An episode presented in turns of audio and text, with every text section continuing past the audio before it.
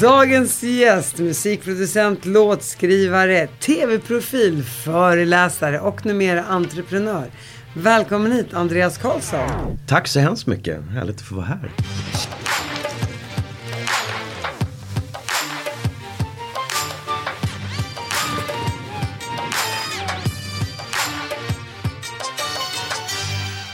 Kulturarbetare skulle man kunna kalla mig också kanske. Jag vet inte riktigt. Ja, men jag hade tappat andan om jag hade fortsatt. ja, jag vet. Min mamma brukar säga samma sak faktiskt. Hon frågar, vad gör du egentligen? Så, ja. Vad svarar du då? Nej, hon är nog rätt van nu vid att jag ofta byter eh, intresse. När jag tycker att jag har uppnått någonting inom någon nisch så tycker jag att det, men nu har jag gjort det, nu vill jag göra något annat. Är du aldrig riktigt förnöjsam? Nej, ja, det är väl min stora drivkraft att jag vill liksom framåt och göra roliga saker. Jag tycker livet är, vi, livet är en resa med två konstanter. Det är, man föds, man dör. Resten däremellan är ju alltid ett blankt papper. Och där vill jag klottra och skriva och ja, göra saker, roliga saker. Du älskar livet med andra ord? Jag, jag älskar livet. Det låter som en gammal låt. I'm Sandra, and I'm just the professional your small business was looking for. But you didn't hire me because you didn't use LinkedIn jobs. LinkedIn has professionals you can't find anywhere else, including those who aren't actively looking for a new job but might be open to the perfect role, like me. In a given month, over 70% of LinkedIn users don't visit other leading job sites. So if you're not looking on LinkedIn, you'll miss out on great candidates like Sandra. Start hiring professionals like a professional. Post your free job on linkedin.com/people today. Ryan Reynolds here from Mint Mobile. With the price of just about everything going up during inflation, we thought we'd bring our prices down. So to help us, we brought in a reverse auctioneer, which is apparently a thing.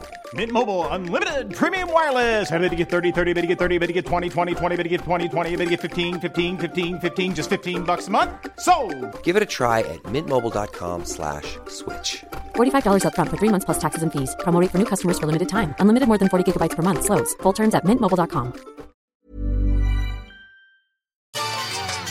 Det, ditt liv började ju i Danderyd. Du är född 1973. Tyvärr. Det är långt i backspegeln nu. Man börjar känna att man har varit med många årtionden. Man sitter så här, oj just det, det var 70 80-tal, 90-talet. Men, eh, men samtidigt så, ja, 73, det ger också någon form av lugn att man har funnits på planeten ett tag. Och sen flyttade du till Småland som ganska liten. Ja, vi... Vad hände tänkte jag säga? Nej men ja, exakt. Född i Danderyd, boendes i Djursholm, flyttade ut mot Åkersberga. Och sen så, när jag var tio års åldern så flyttade vi till Småland. Och i Småland så eh, hittade jag mitt musikintresse. Eh, så det var en viktig tid, det var bara fyra år. Fast folk har hängt upp sig väldigt mycket vid att jag är en, en, en lantis. Så jag brukar säga det när jag är ute och, och föreläser sådär ute på landet så är jag ju givetvis smålänning. Och det är ju fantastiskt, det är ju så avväpnande att vara smålänning. Det är bättre än att vara med en härkomst från Djursholm. Och vi var aldrig några riktiga Djursholmare utan vi råkade bo där. Eh, men jag tror en av mina viktigaste tankar i livet faktiskt, eh, det är att tala med bönder på bönders vis och lärda på latin. Alltså jag vill aldrig tillhöra ett fack. Utan jag fungerar i alla möjliga grupperingar och så här. Och det är, det är någonting som jag tycker är, är viktigt. Och det kanske kommer av den där dualismen att man har, har haft det lite olika genom livet. Man har sett högt och lågt. Ja, sen handlar det också om ens uppfostran. Hur, Mm. hur var dina föräldrar? Och min mamma, jag har ju någon sån här, äh, i, i, brukar nästan kallas oidipuskomplex. När man är väldigt eh, förtjust i sin mamma. Det har inte gått till, till, till sådana nivåer. Men, ja, men jag och min mamma hade väl, när jag var yngre så hade vi en ganska stormig relation. För hon var så ung. Hon var ju nästan 20 när hon fick mig. Uh, Men idag har vi bara en sån här, ja den är helt fantastisk. Den är jättefin. Och hon har ju verkligen den människa jag är idag, och det kommer ju även från min pappa, det, jag har ju dem att tacka för allting. Um, min uppfostran var väldigt värdegrundsstyrd. Att man förstår liksom att eh, man ska behandla folk med respekt och vara, vara ödmjuk och en schysst människa. Liksom. Och det sätter jag fortfarande idag som det absolut, det som jag beundrar mest i andra människor är snällhet, godhet och, och liksom en, en schysst jargong. Eh, allt annat har jag sett. Och, och jag har sett baksidan av det också så att det är inte så imponerad av. Men, eh, nej, men det, det håller jag högt. Vad jobbade dina föräldrar med? Fanns det musik i familjen på något sätt? Ja, min pappa han var ju, 1973 så blev han korad till Sveriges rockprins. Som han blev på den tiden. Eh, och han turnerade ju, den sommaren när jag föddes då hade han 70 spelningar i folkparken och han var utomlands. Och, så jag var ju egentligen, jag föddes ju egentligen på en turnébuss. Och jag kommer alltid ihåg att det var så hög volym så det kändes som om organen i min mage liksom bytte plats. Uh, och jag var med i studios och sådär och såg min pappa hoppa runt på en scen och massa folk som stod och skrek. Så att jag föddes ju in i liksom turnélivet. Och hur funkade äktenskapet mellan din mamma och pappa då? Hur många syskon är ni? Ja, det många, hur många syskon jag har som jag inte känner till. Jaha, som är gjorda på turnébussen. Nej, det är, jag har en, en syster och en halvbror faktiskt. Uh, halvbror från senare då i, i i eh, pappas nya förhållande. Men eh, en hel syster som är tre år yngre än jag är. Vi är diametralt olika. Eh, ja men så är det ju alltid. Ja. Men jag har tre barn. Den ena är inte den andra lik. Det är Nej. som fingrarna på en hand. Jag vet inte vem som är tummen och vem som är lillfingret. Så hur länge höll dina föräldrar ihop? De var tillsammans, uh, ska vi se, oj, oj, 80, ja de var väl tillsammans i 16 år kanske. Någonting sånt där. Träffar din pappa en ny då och går vidare? Eller vad händer? Nej, alltså min pappa, det här är ju en känd story. Han eh, åkte ju in i fängelse för ekonomiska brott. Och eh, det var ju en otroligt eh, tuff tid i mitt liv. Och den, det skedde i samband med skilsmässan. Så vi flyttade tillbaks upp till Stockholm. Min pappa var borta då i, i de här sammanhangen och... Eh, ehm, Hur gammal var du då? jag var 13, 12, 13 någonstans där. Eh, så det var ju väldigt jobbigt och på den tiden var ju ekonomiska brott av en helt annan natur idag i folks ögon. Man kommer ihåg Refat El Sayed och, och, du vet folk som fuskade med ekonomi och sånt där. Det var ju jätteallvarligt i det röda Sverige. Um, så det var tufft och jag, jag, jag sa faktiskt aldrig det där till någon. Utan jag, han var liksom ute på, på en lång resa. Lite för mig sådär. Men sen när han kom ut så träffade han, eh, inte så långt efter eh, sin frigivning, en tjej som han lever med idag fortfarande. Som är mamman till min halvbror. Är ni mer lika än du och din helsyster? Min halvbror? Nej, absolut inte. Jag och min syrra har den här otroligt, och han är väl glad också, men jag och min syrra har nästan en, en, jag vet inte vad det är. Vi är som Våran lycka är som någon form av Duracell-kanin. Jag var ju deppig i två år i mitt liv. Det var ju helt, jag var så dålig på att vara deppig. Det passade liksom inte mig. Min syrra är exakt likadan. Vi är glada i princip jämt. Och jag vet inte vad det är. Det är inte liksom, jag har inte något belägg för det sådär. Men vi är rätt positiva personer. Och det tror jag kommer nog både från min mamma och min pappa. Min pappa är otroligt positiv. Um, så det, det, har jag liksom naturligt. Och där känner jag att, jag pratade med henne igår om att vi skulle ses om några dagar och hon är ju, det sprudlar ju hela tiden. Av positivism. Så ni har, bra, ni har en bra relation kan man ju säga då. Ja, verkligen. Har du inte det med din halvbror då? Jag var ju 18 år när han föddes. Så att jag har inte varit med så mycket i hans tillvaro. Eh, dessvärre. För att jag var ju redan... Vid 18 då, då var jag självgående och bodde i New York. Eller, eller bodde i Florida. Och härjade runt liksom som jag hela, hade världen i min ficka. Och jag var, jag var nog ganska...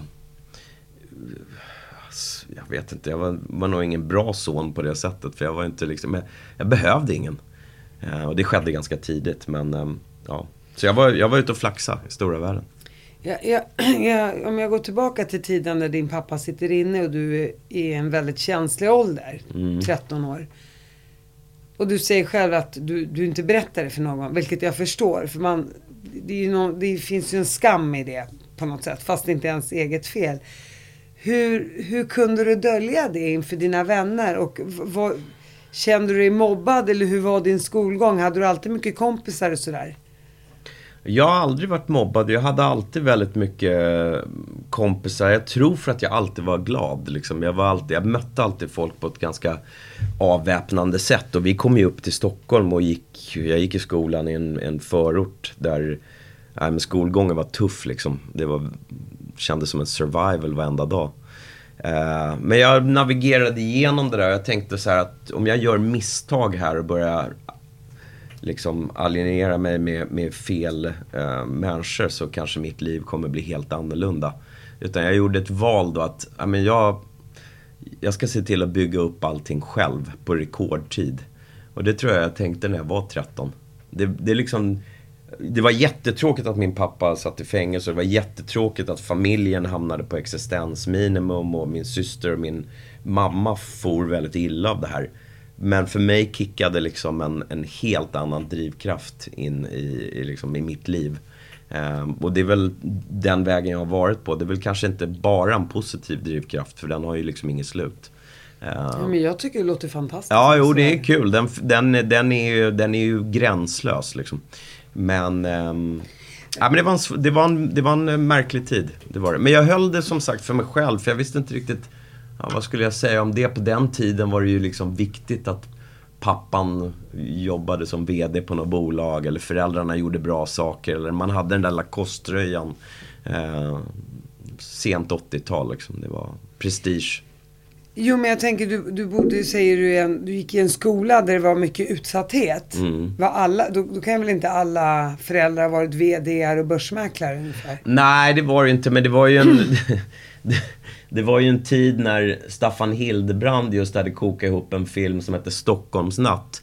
Och den var ju en film som var liksom gjord för att folk skulle avskräckas från våld. Men den var ju rena PR-kuppen för att man skulle lägga en roundkick i, i korridoren och, och liksom låsa in lärare på toaletterna. Den fick ju totala mot, moteffekten.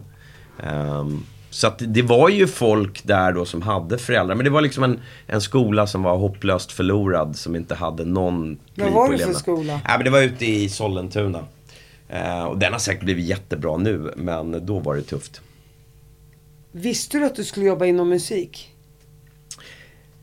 Det var faktiskt så här att jag... Eh, jag hade träffat en, en lärare när jag var tio år som... Eh, han, var, han var väldigt liksom han var väldigt håsfri. Så här. Långt hår, såg ut lite som en Hells Angels-medlem.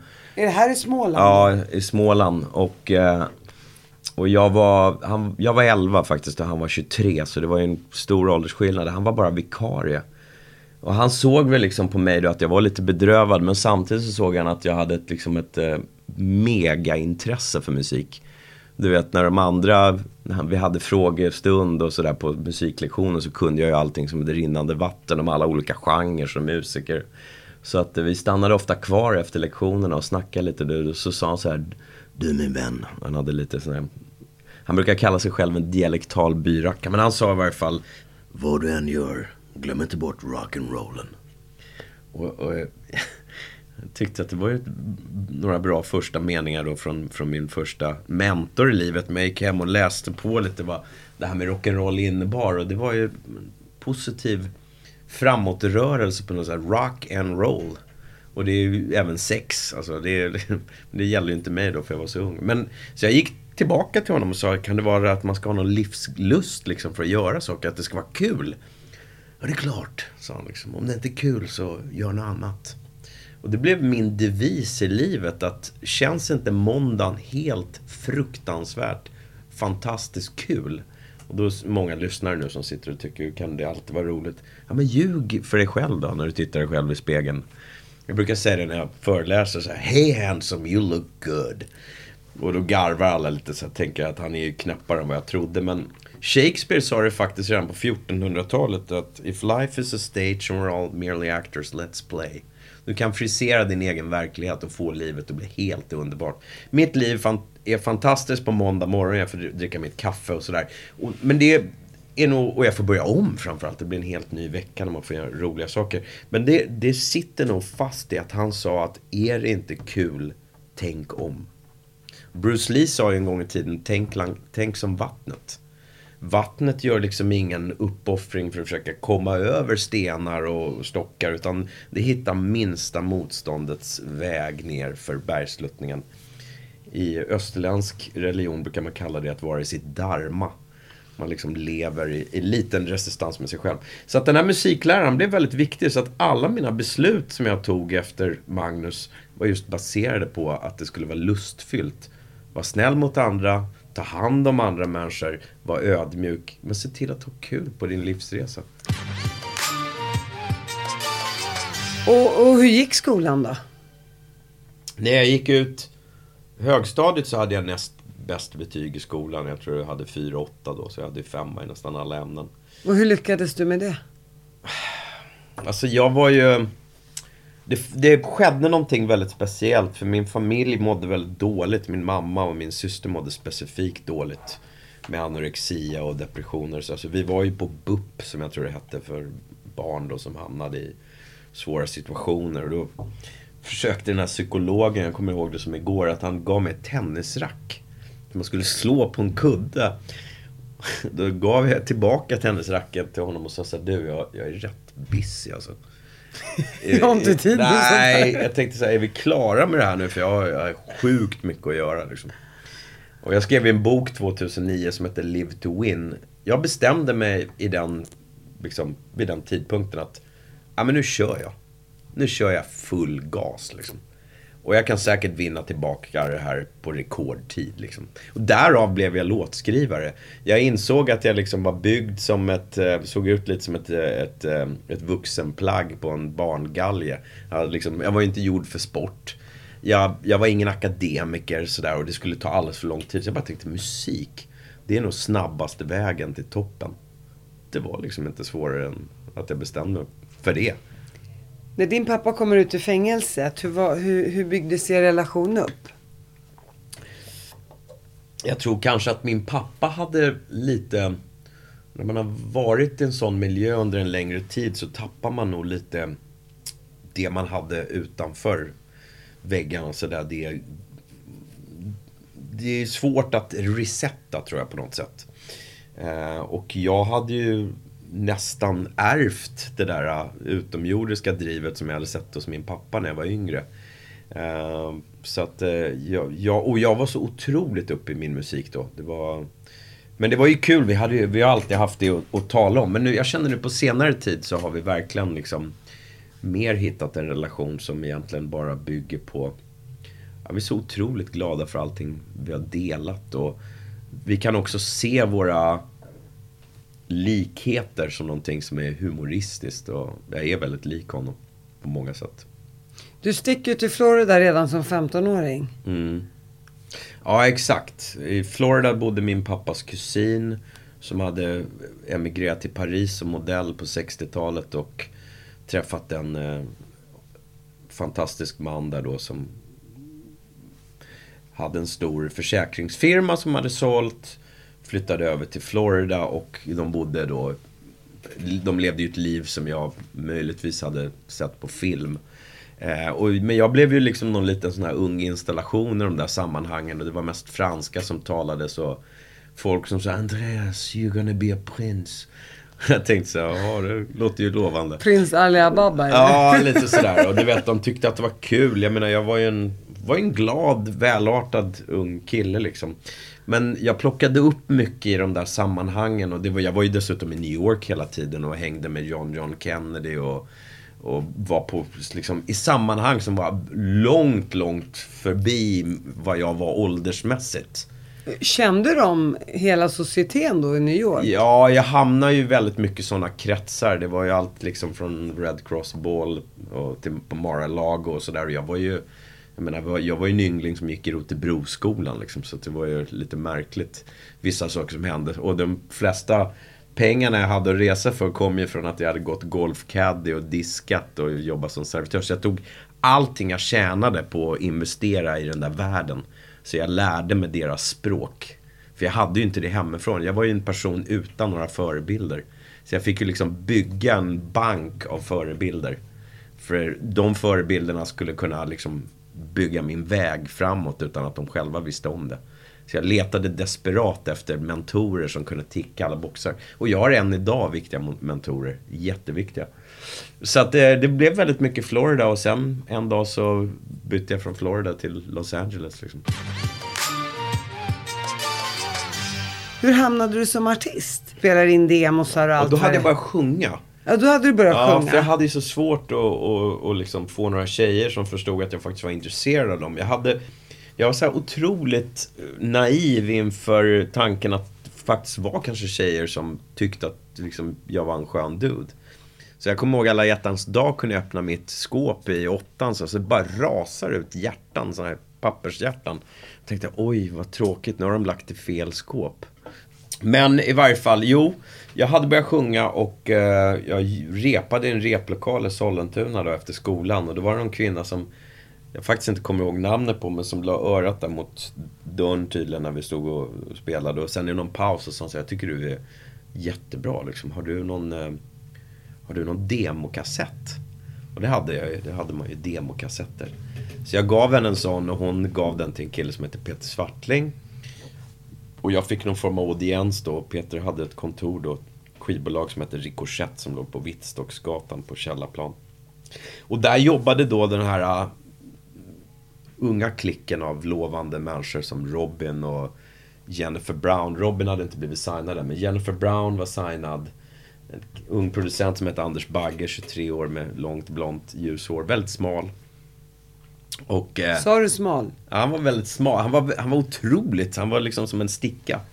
Eh, och framförallt att han hade det långa håret. Men kännetecknet, den här snusen som rann ner över, över framtanden, den, den fanns där. Han var väldigt karismatisk och väldigt glad och Peter sa, ni ska göra en platta liksom. Ja, och eh, så vi skrev ett, ett avtal där och, och jag började som låtskrivare. Och i samma sammanhang så hade jag faktiskt också fått ett förlagskontrakt från ett stort förlag då som heter Warner Chappell. Eh, och det här var ju... Jag kanske hade tagit studenten. Men det var precis, jag liksom gick rakt ifrån gymnasiet, rakt in i, i popindustrin. Det var liksom... Det var en sommar där eventuellt som jag liksom gjorde lite andra saker. Men sen så var det bara musik för hela slanten. Sen höll vi på där, där och jag var ju en liksom rätt jobbig person av flera olika anledningar.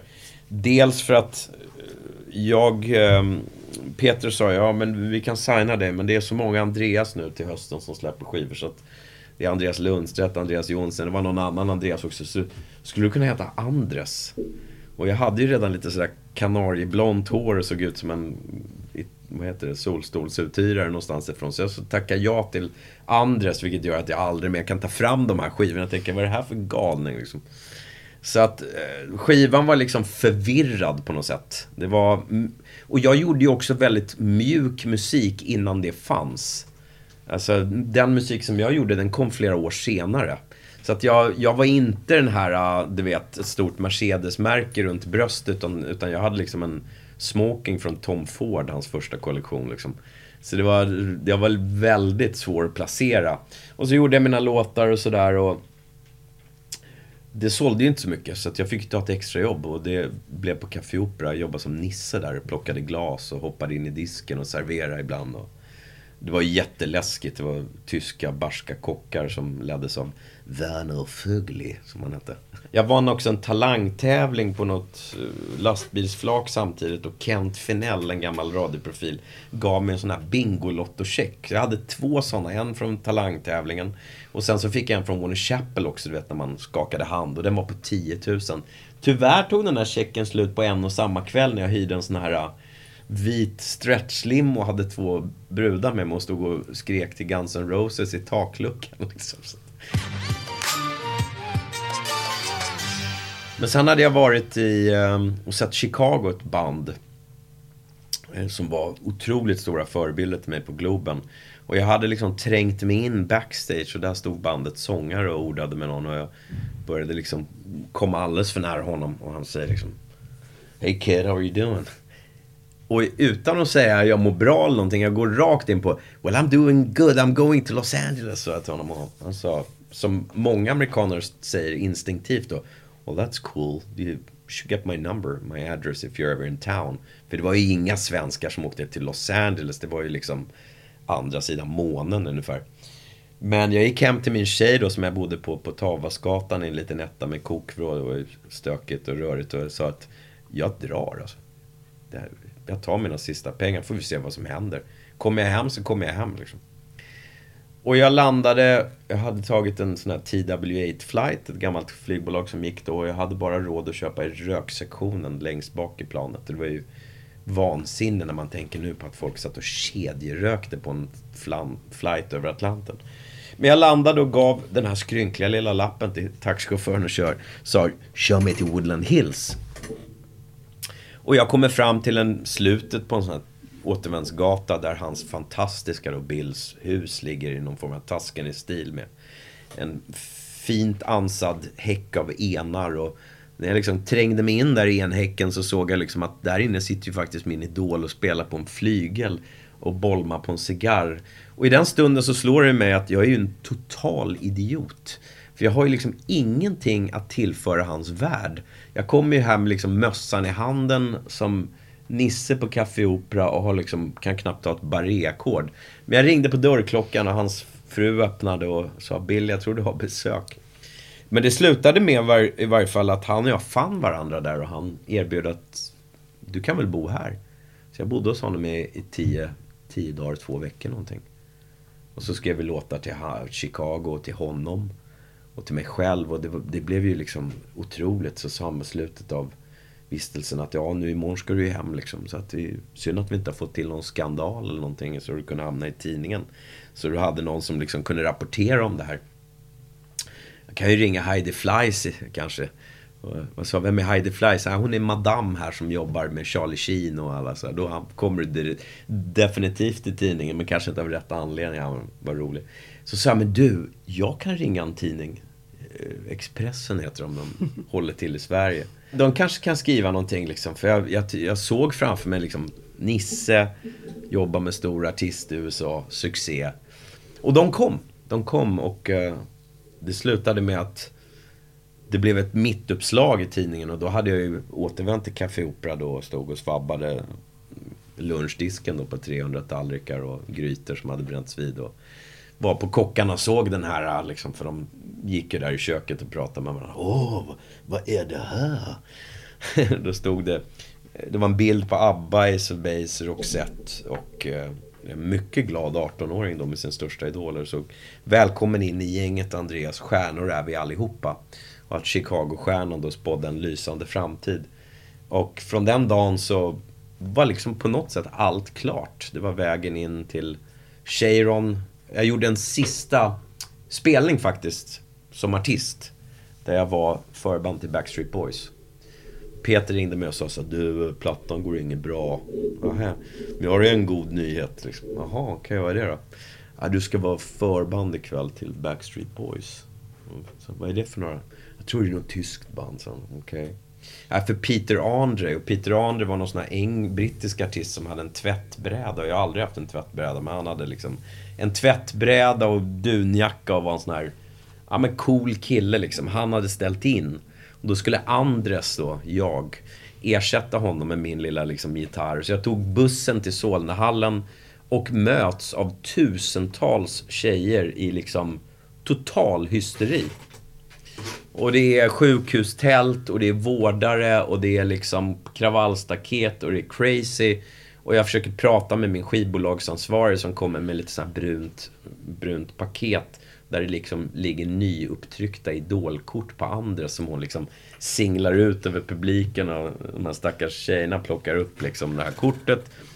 Jag går på scenen, jag hör inte mig själv, jag ser ingenting. Det är bara såna här Instamatic-kameror och blixtar och det är totalt crazy. Jag kör mina tre låtar till jag blir utbuad.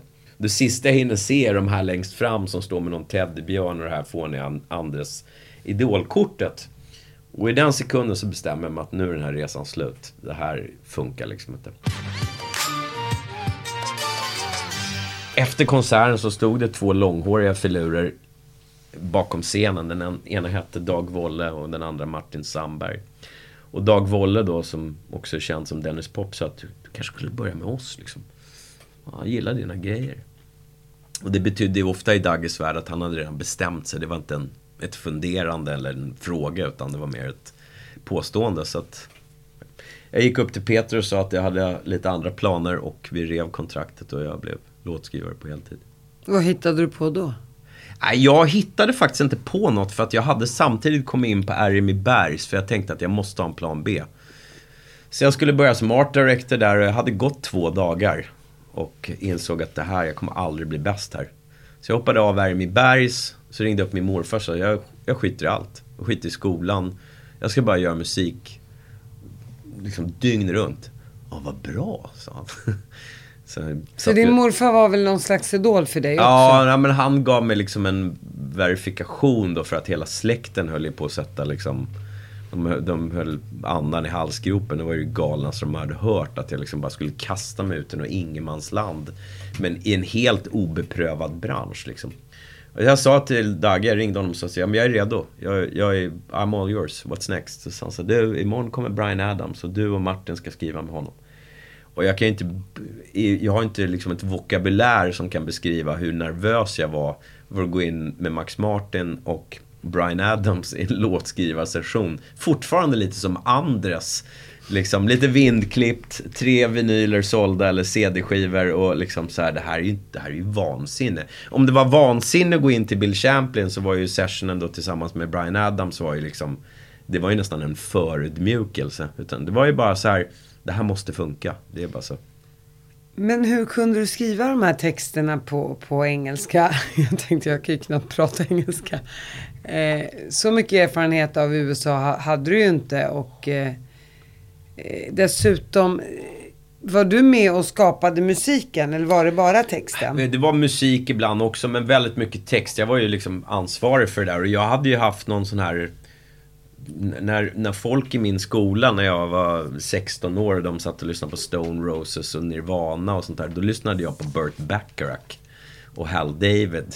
Och satt och liksom läste Björn Ulvaeus texter. Så att när jag väl fick förfrågan så var det liksom mammas gata. Det var inget, inga problem att skriva romantiska texter som 14-åringar runt om i världen. Och jag, hade, liksom, jag behövde inte ens förställa mig utan det var bara så här, ja.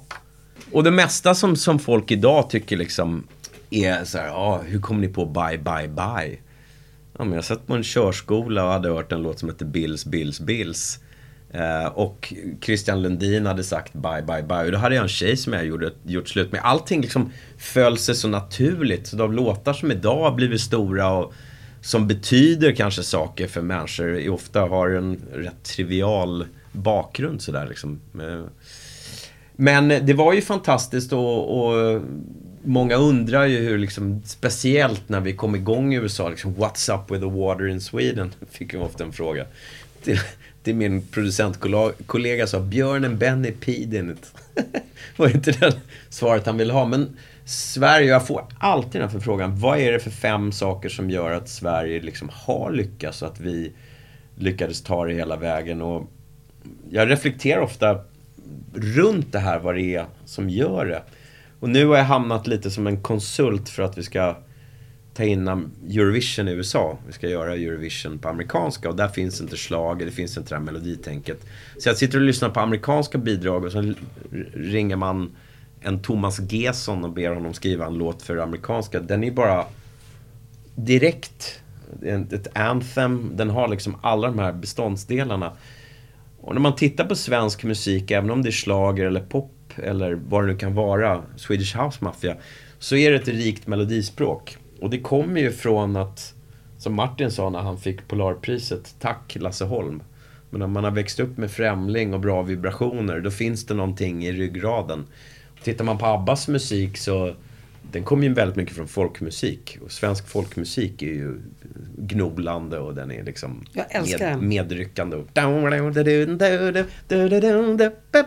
eh, vi var väldigt tidiga med tech alltså i Sverige, telefonin och allting. Och det, Norge och Danmark var inte det, men Sverige var liksom med Ericsson och Nokia. Alltså jag kommer ihåg när vi åkte till USA och hade dessutom de här nya musikprogrammen. Folk kunde liksom inte fatta hur vi fick ihop det. Det var så här, hur låter det så häftigt? Ja, men vi sitter och programmerar och gör det här. Så de var liksom hopplöst efter. Sen skulle jag säga att den snäva ekonomin för att vara liksom, alltså det socialistiska samhället. Att man kan inte ha en massa anställda som egentligen bara har en liten uppgift. Jag kom till studios i USA och det stod liksom en kille bakom en gardin och tittade fram. Och eh, han, eh, hade bara en uppgift, det var att vara runner. Så vad gör en runner? Ja, han springer om du suger på en kaffe, då lägger han långa benet före och springer och köper den till dig. Jaha, wow. Den andra då? Ja, han är hans assistent. Okej, men han som ligger under mixerbordet då, som man bara ser strumplästen på, som sticker ut benen. Ja, han är second engineer. Ja, men han som sitter här bredvid mig i stolen då, vad gör han? Ja, han är first engineer. Så att den här hierarkin som inte finns i Sverige, för vi har inte råd att ha det så, utan vi liksom, här måste man kunna allting. Den var ju väldigt viktig. Och sen så tror jag också att Sverige låg ju alltid i någon form av, vi har alltid fått det bästa. Man har kunnat se Hem till gården och samtidigt Dallas. Man har kunnat lyssna förr i tiden på Tommy Steele och Elvis och sen när man har hört Beatles och Jagger och Stones. Sen bodde man i Tyskland, då fick man ju liksom Tyrolermusik. Och så var allting dubbat på tyska och så var det ett väldigt snävt klimat sådär för man vill liksom promota det inhemska. Samma sak med Frankrike. Eh, och det här tror jag är, är väldigt viktiga aspekter för att Sverige har liksom varit som ett lackmuspapper som man har bara sugit åt sig. Och den sista aspekten som jag skulle vilja säga, som gör, den femte aspekten som gör att Sverige faktiskt går framåt hela tiden, det är att vi är, vi är liksom ett flockdjur. Vi, på 80-talet så levde man fortfarande i tron att, att man kunde bli en Björn Borg. För Björn Borg han klädde sig i coola pälsar och åkte runt i hela världen och bodde i Monaco och spelade tennis som en gud. Så givetvis så fanns det massa andra människor då som tänkte att jag kan göra exakt likadant. Så helt plötsligt hade vi Anders Järryd, Mats Wilander, du vet, Pernfors, eh, Stefan Edberg. Vi hade liksom, och de tränar ju tennisstjärnor idag. Och vi åkte till Mallorca och helt plötsligt gjorde alla svenskar där av Sällskapsresan och sen hade vi Thailand. Och nu ska alla vara skådisar. Helt plötsligt är det inte bara Alexander Skarsgård utan vi har liksom folk som är med i varenda stora amerikansk tv-serie på Netflix. Och det, samma sak hände när jag flyttade till USA, då var jag först. Helt plötsligt kommer andra producenter. Helt plötsligt har vi eh, eh, 3000 elever från Sverige på Santa Monica College. Så Sverige är väldigt bra på att följa John. Och det är nog väldigt irriterande på sätt och vis, men samtidigt väldigt bra. Jag menar, titta på det första stora händelsen i svensk historia. En person åkte till USA och sa att det är fantastiskt här. Helt plötsligt emigrerar en miljon människor. Vi hade varit 16 miljoner i Sverige om de hade stannat kvar. Då åker en miljon människor baserat på vad någon annan säger till USA på någon träskorv. Liksom. Så att vi har ju det där i våran, i våran liksom core. Att göra som andra gör.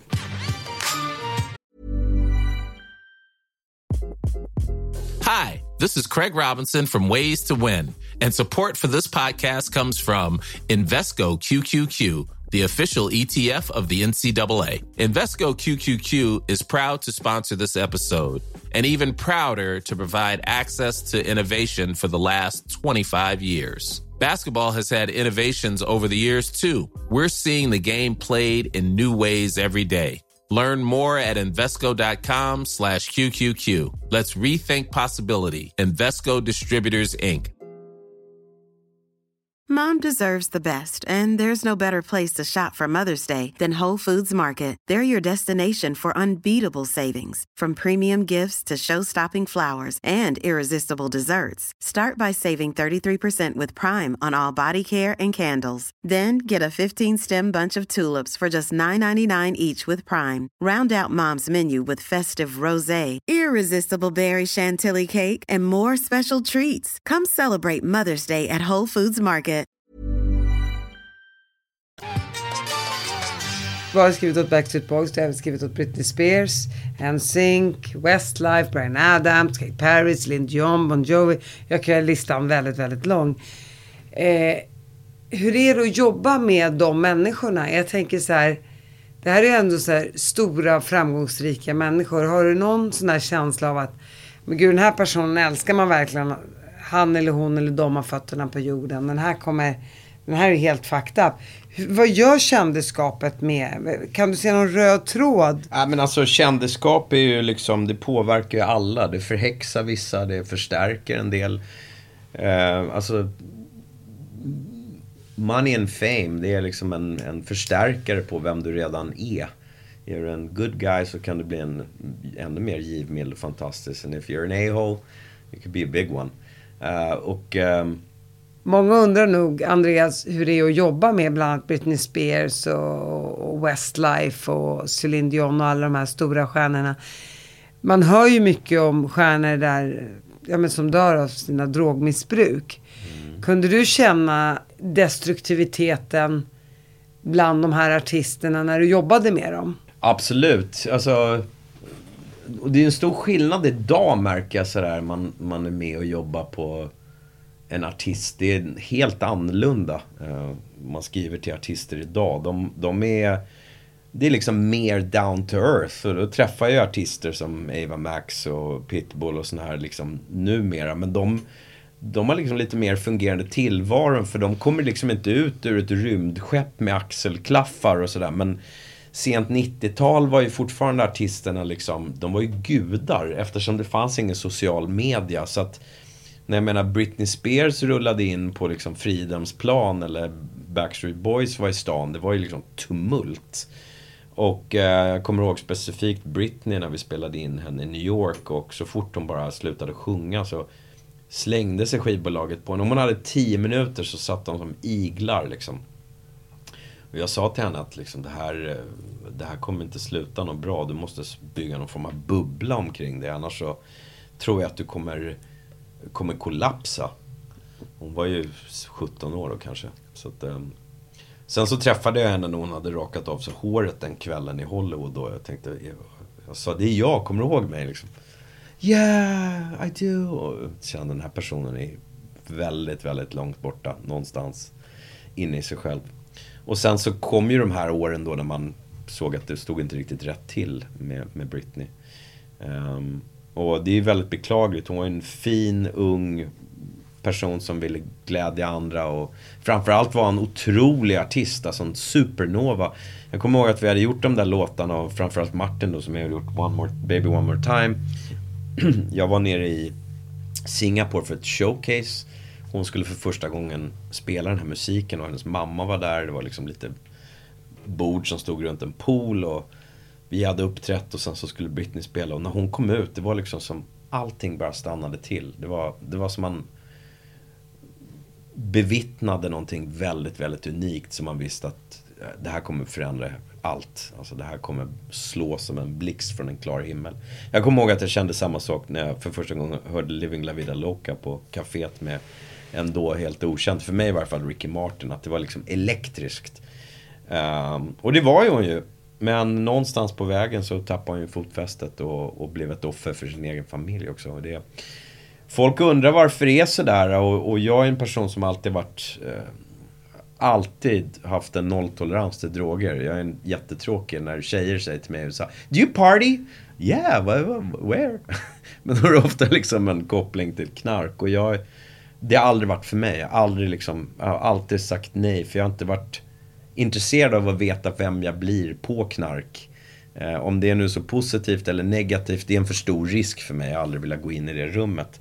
Men att då vara en, en supernova som ska brinna i hela världens liksom blickfång och samtidigt kombinera det med droger. Det är ju liksom en, en molotov cocktail som bara kan gå åt ett håll. Liksom. Så att de stora stjärnorna jag jobbar med som jag har sett liksom, lycka och som behåller sin framgång, det är folk som inte håller på med sånt. För det finns en, en, en, en disconnect i att vara en person som springer ett, ett, liksom en olympiad och samtidigt ska, ska vad heter det, använda sig av olika medel då för att bedöva sig själv. Men det, livet är svårt som det är. Mina vänner i Kiss har ju alltid varit uh, helt emot det där och det var nog en stor anledning att jag aldrig gick bakom det. Så, Have as many girls as you want, make as much as money as you want but stay away from drugs. Det var ju så jag växte upp. Ja, men, så, det får man ju ha klart för sig. Jag jobbar med artister som jag tyckte varit helt underbara. Artister som jag aldrig mer vill träffa. Som? Nej, men behöver inte säga något namn. Men som bara har varit så här en otrolig besvikelse på många sätt. Och då tror man ju att det är tvärtom, att de där rockbanden Nej, men de sa, du vet, det är liksom succé och droger har, har aldrig stått i samma mening. Och jag är bedrövad faktiskt. Nu låter man ju som en, som en, en gammal liksom, förmyndare och pekpinne här. Men jag är bedrövad hur många unga människor som faktiskt tar droger idag. Eh, inte bara i, i min bransch utan i alla branscher. I, på fester liksom med folk i 20-årsåldern upp till 50-årsåldern där man borde verkligen ha lagt sånt bakom sig. Men det har blivit en, en folksjukdom som folk fortfarande går runt och tycker är coolt. Jag tycker det är beklagligt. Borde man inte ha det roligare än så, känner jag. Och det är, det är så jag lever. Um, men jag har sett för mycket baksidor, eh, tyvärr.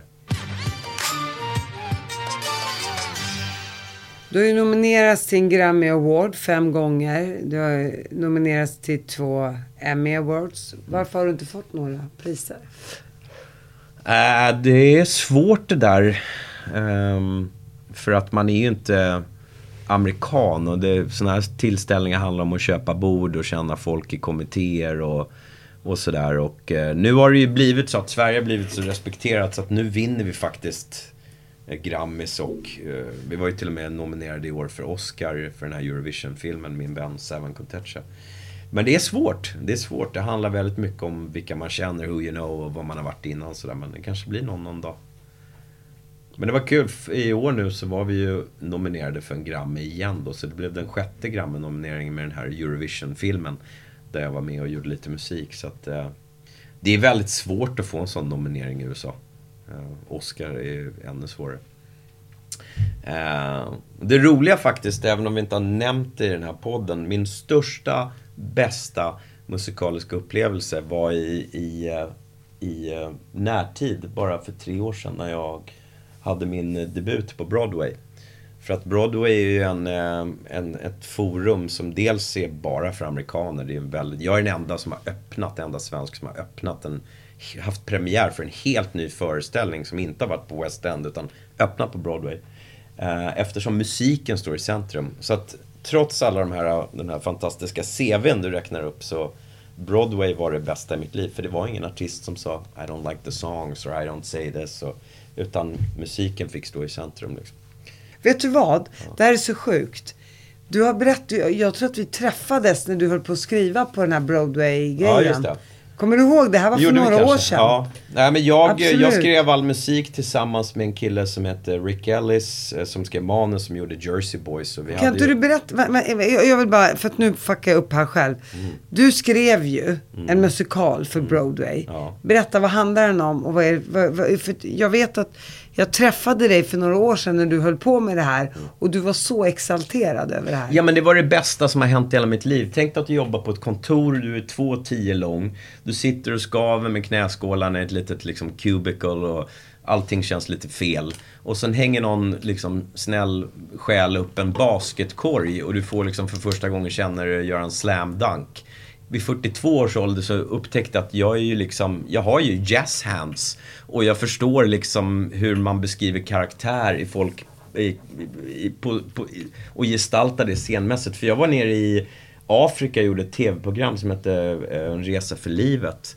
Eh, lite människor och då ringer Cirque du Soleil då som är ett stort eh, produktionsbolag i LA, och, eller vad säger jag, i, eh, i New York, i USA.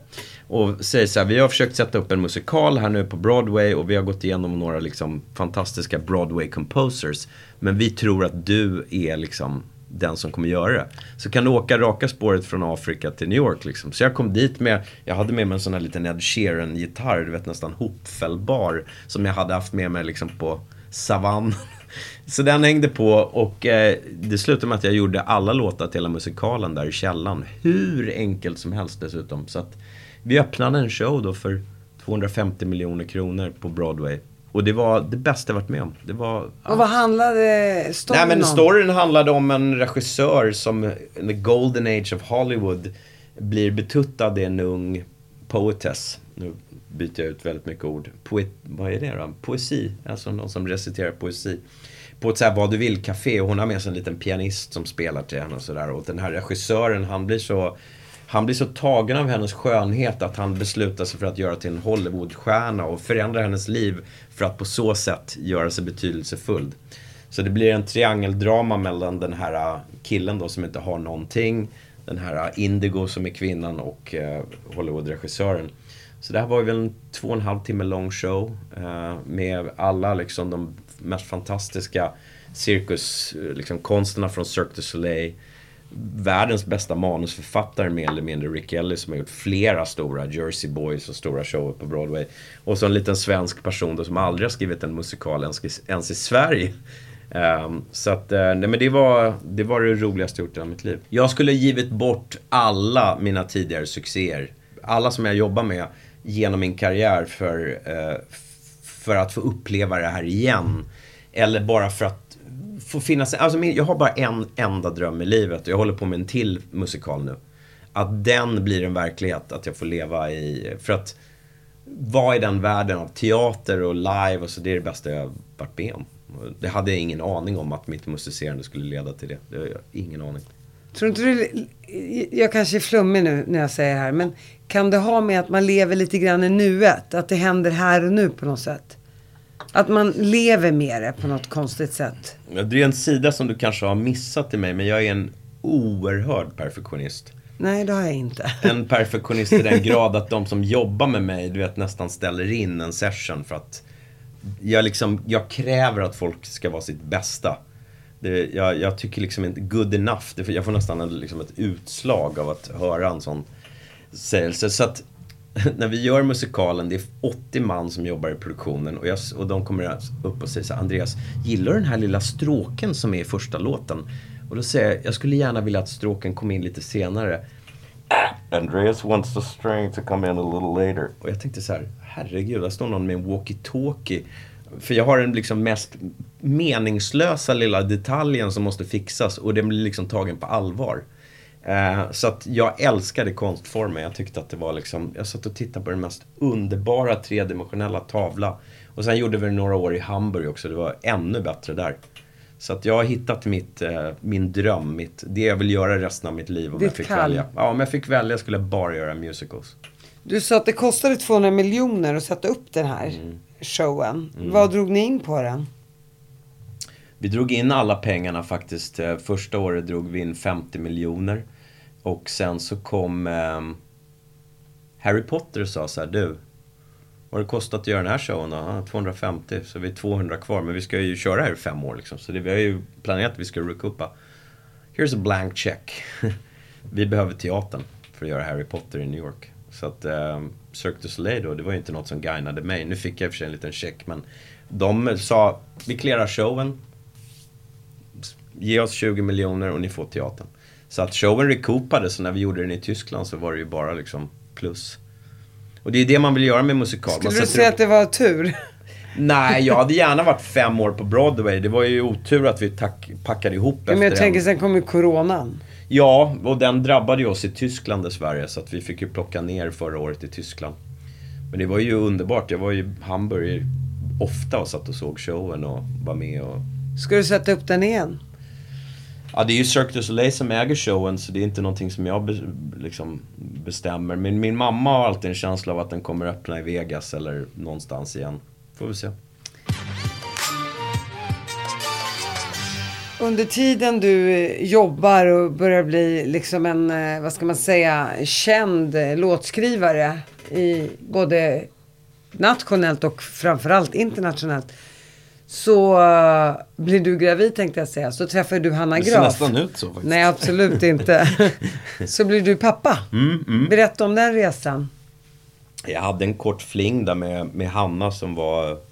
Eh, det var som någon sa, någon servitör nere i Småland när jag sa att han, när han hade läst i tidningen att Hanna, Hanna Graf var gravid. Och sa han, den gjorde inte ont än.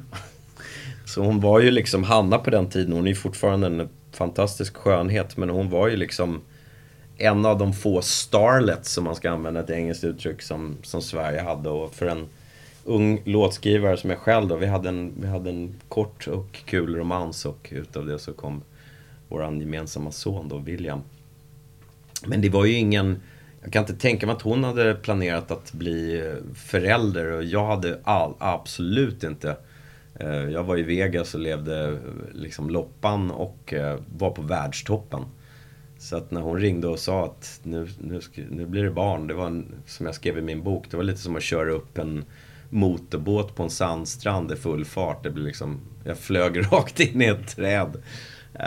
Men det var ju fantastiskt på många sätt och när jag tittar tillbaks på det så är det framförallt någonting som jag förmodligen behövde i mitt liv. Och jag vet ju att Hanna bodde i Sverige och tog hand om William. Och du har ju rest fram och tillbaka och haft din karriär mycket i USA. Hur var det att vara en pappa på vift så att säga?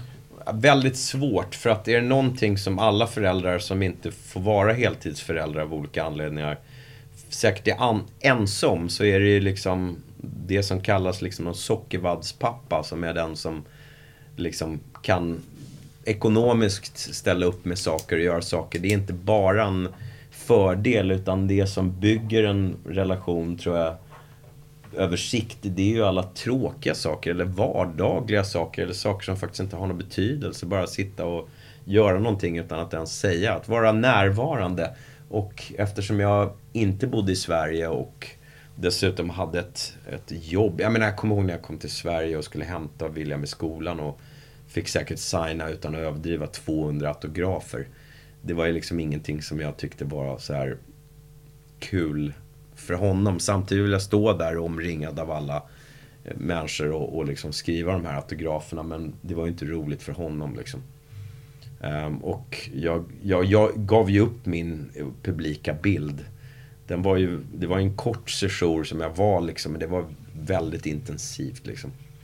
Så när jag väl var i Sverige så kom ju de här idolåren och X-Factor och, och folk skulle liksom Nej, det var, jag, jag, var ju, jag hade ju nästan så här förföljelsemani. Det, det blev väldigt mycket.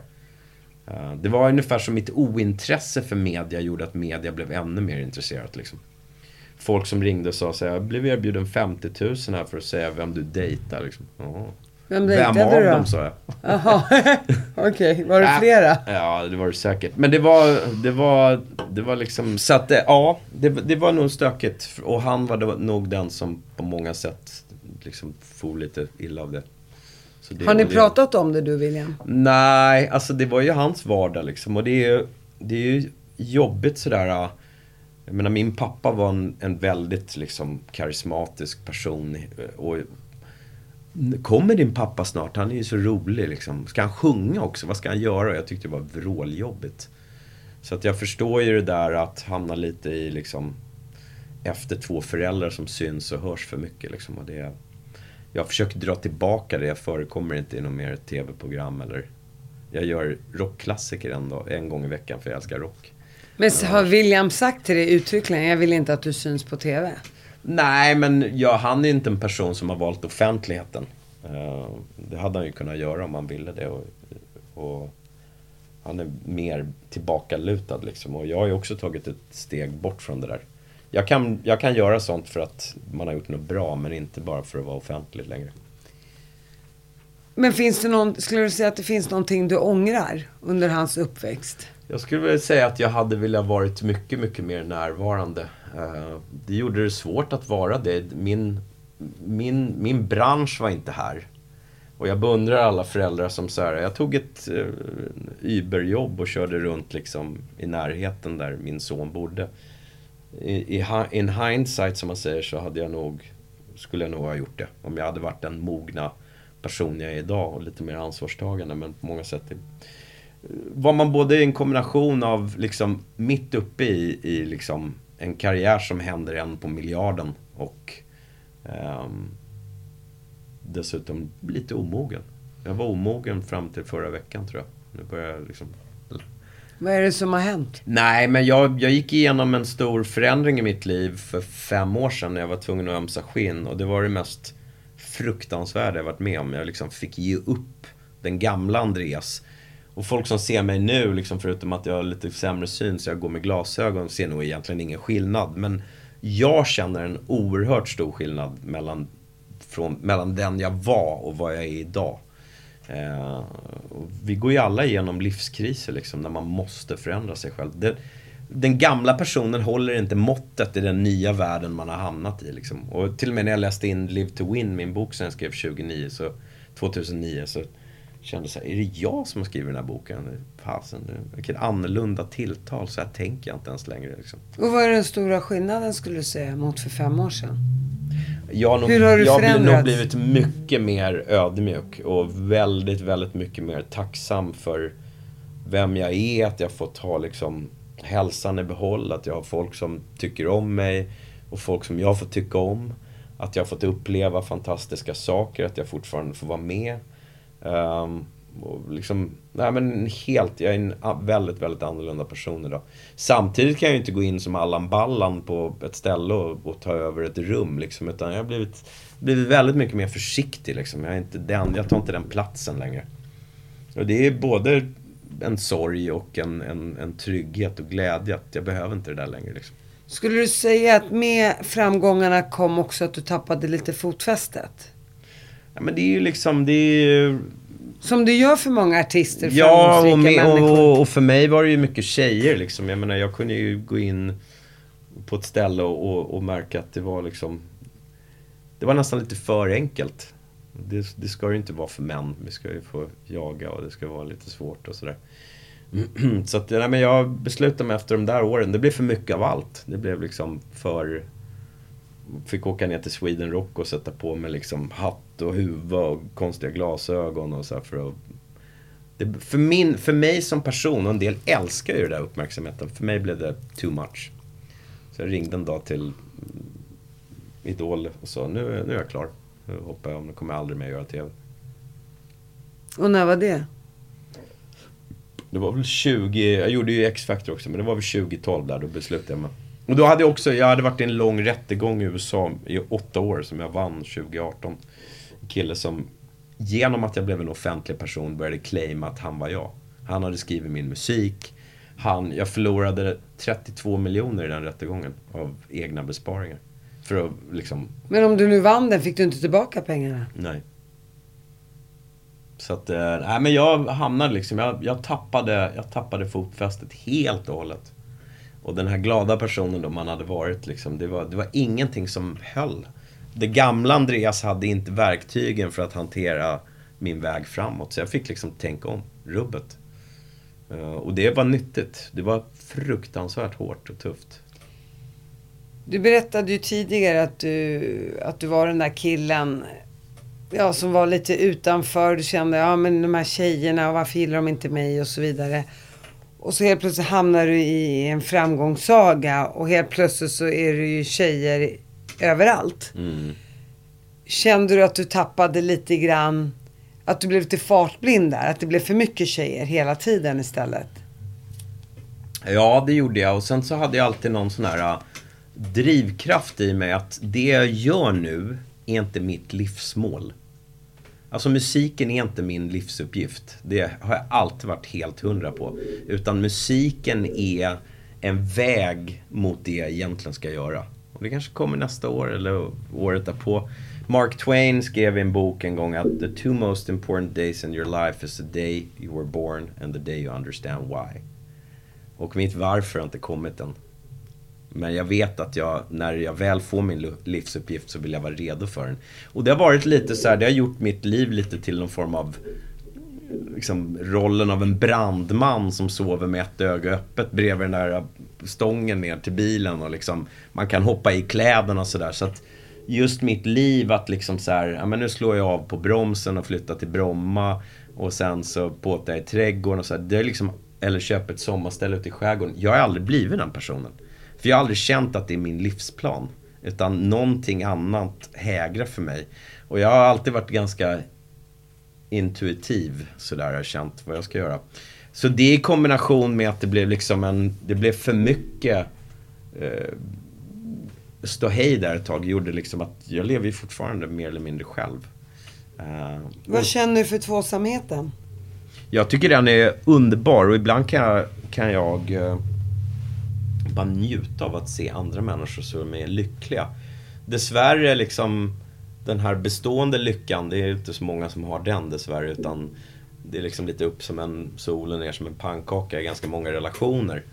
Eh, och eh, vilket är mycket hjärta och smärta men samtidigt otroligt mycket känslor som är så här, wow, vi delar allt, vi gifter oss imorgon, du är min för alltid och jag. Det, det, det funkar ju inte riktigt. Det, man ser mer att folk liksom faller isär sådär. Men jag kan beundra människor som verkligen har kul ihop. Och, och jag tror att det kommer, framförallt så behövde Andreas gå igenom skärselden. Jag behövde göra min ökenvandring. Jag behövde liksom ha förverkligat mina drömmar. För att kunna bli en värdefull person för en kvinna som liksom förtjänar det bästa. Och eh, att tro att man kan vara den människan innan man faktiskt är den människan, det är bara en lögn. Och är det någonting som jag har undvikit hela livet så är det att leva i en lögn för mig själv. Skulle du vilja ha fler barn? Jag hade gärna haft barn. eh, Ett, ett till barn. Jag hade... Jag vet inte varför jag refererar till Beatles hela tiden här i det här samtalet. Men Sean, eh, som jag känner, och Julian då, Johns söner. Julian, han fick inte så mycket av sin pappa dessvärre, för han var med i Beatles. Och, och så fick han ju Sean senare och då vet jag att John tog fem år ledigt. Och mitt mål är att jobba kanske i tre, fyra år till. Och sen liksom kunna vara, leva ett liv där jag är otroligt mycket mer för, för någon annan och för andra människor än leva i mig själv och mitt liksom springande och sådär. Men vad menar du? Att du skulle kunna tänka ett barn om tre, fyra år då? Ja men alltså, jag skulle kunna tänka mig en av mina bästa vänner, Paul Stanley, fick sitt barn när han var 63 liksom. Det är så här, it ain't over till it's over. Så att eh, jag vet inte, men jag hade, ja, gärna, absolut. Verkligen. Jag tänker med, du pratade lite tidigare om det här med depressionen. Efter rättegången då, i synnerhet. Så, så, så det var ju som att luften gick ur dig om, om jag förstår dig rätt. Men jag skulle säga så här, depression är liksom någonting som alla människor bör gå igenom. För att man blir liksom, man får en annan förståelse för fysiskt, liksom, eh, fysisk ohälsa. Och jag menar i mina skolor, jag jobbar väldigt mycket med det, med unga människor som mår dåligt. Det finns folk som skär sig i armar och bedövar sig med droger och allting, för man mår inte bra. Och tidigare i livet så hade jag väldigt svårt att förstå liksom, vad, vad, det är väl bara att rycka upp sig. Men när man hamnar i en depression så hamnar man i, i det mest liksom ologiska tillstånd som vi gör i, liksom ett, i vaket tillstånd. Att vi, liksom, vi fungerar, men vi börjar se allting negativt. Istället då som Immanuel Kant som ser att man, en dröm är ett postulat och man kan förverkliga den genom att liksom verkligen eh, omfamna drömmen så, så omfamnar man det negativa. Man, man sätter sitt fokus på att det går inget bra för mig, det är bara dåligt allting. Liksom, mitt ena högerben är ju alldeles för kort, hur ska jag göra någonting bra? Man börjar liksom göra det till någon form av livsmantra och det är ju fruktansvärt farligt. För att vägen ner är ju så otroligt mycket snabbare än vägen upp. Det är ungefär som sambandet mellan att tjäna en miljon och göra slut på en miljon. Helt plötsligt lever man på brunnens botten. Och man märker att väggarna är liksom slippery och det är svårt att ta sig upp. Och jag ringde ju såklart min mamma och frågade hur jag mådde liksom. Jag sa, skitdåligt. Och varenda gång jag sa att jag mådde dåligt så tyckte jag att det lät sämre och sämre och mer och mer patetiskt. Men jag hade liksom inte förmågan. Men en dag beslutade jag mig för att säga, jag kan inte sitta och säga det här till människor. Det är ju helt vansinnigt. Framförallt så leder det ju inte till någonting konkret. Så jag beslutade mig för det och jag samlade ihop liksom mina krafter och åkte tillbaka till USA för jag skulle göra en långfilm. Som jag fortfarande håller på med, som jag inte har fått gjord. Och eh, Vilket år är det här? det här är 2016. 2017, 2016. Och då beslutade jag mig att liksom mitt välmående skulle vara som någon som slutar med cigarett, cigaretter. När man röker en cigarett mindre varenda dag till det är inga cigaretter i, i, i asken. Så jag beslutade mig, idag ska min uppgift bara vara att gå ner till det här kaféet. Om jag tänker en dålig tanke där, då får jag börja om och så får jag fortsätta och gå tillbaka ner till kaféet. Så jag liksom försökte bygga ett liksom mönster i att så här, om man ska göra 300 armhävningar, man missar på 250, då får man börja om för det är 300 man ska göra. Så jag liksom satte mig själv i något sånt där och helt plötsligt så kände jag så här, fast jag tänker inte en dålig tanke längre. Jag liksom avprogrammerade min depression men... Det är kan- fantastiskt att du har varit kommer- din egen psykolog. Ja, Jag kommer aldrig mer gå tillbaka till det där.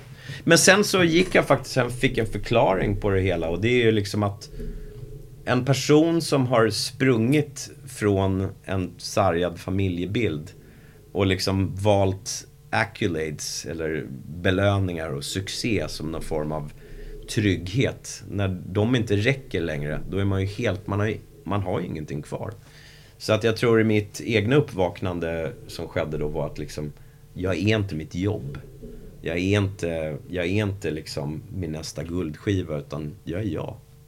Och ehm, det måste man vara trygg i och det, det tror jag det är alla människors livsuppgift att liksom Ja men även på min sämsta dag så är jag kanske bra för en annan människa. Om jag bara är jag själv. Vad skulle du säga har blivit bättre med den nya Andreas? För det första, misstag i livet begås ofta för att man inte läser på. Man ser inte saker för vad det är. Man springer in i grejer. Ehm, just det där liksom att min appearance är inte något viktigt längre. Liksom. Utan det är inte sådär ah, solguden utan det är liksom en person som, som spenderar tid i, i skymundan och funderar på grejer och gör saker. Men jag har blivit en mycket mer harmonisk person. Liksom. En mänskligare person? Ja, jag tror det. Eh, Jag försöker inte leva efter vad folk, hur folk förväntar sig att jag ska vara. Utan jag är på mitt sätt. Samtidigt kan jag tycka att jag blivit lite väl asocial. Liksom. Jag lever lite i mig själv. Liksom. Men trivs väldigt bra. Jag tror aldrig jag varit egentligen mer harmonisk i hela mitt liv än just nu. Vilket på något sätt är den enda rikedomen för mig. Känna harmoni. Hur ser ditt liv ut om fem år? Om fem år så bor jag förmodligen i Schweiz, vilket är tanken, eller norra Italien. Jag bor i varje fall i ett land där jag aldrig har bott tidigare. Och börjar om helt från början. Och eh, kommer bara jobba med saker som jag tycker är otroligt lustfyllda. Även om ingen tycker om det eller lyssnar på det eller vill titta på det. Så ska jag skriva musikaler och sen så ska jag ha en mer, liksom, en mer tydlig familjebild eh, på något sätt. Och så ska jag försöka dra i den fetaste handbroms som någon någonsin har sett. Vet, som- Sådär, och bara försöka få livet att gå så långsamt det bara går. Tack för att du kom hit Andreas. Tack.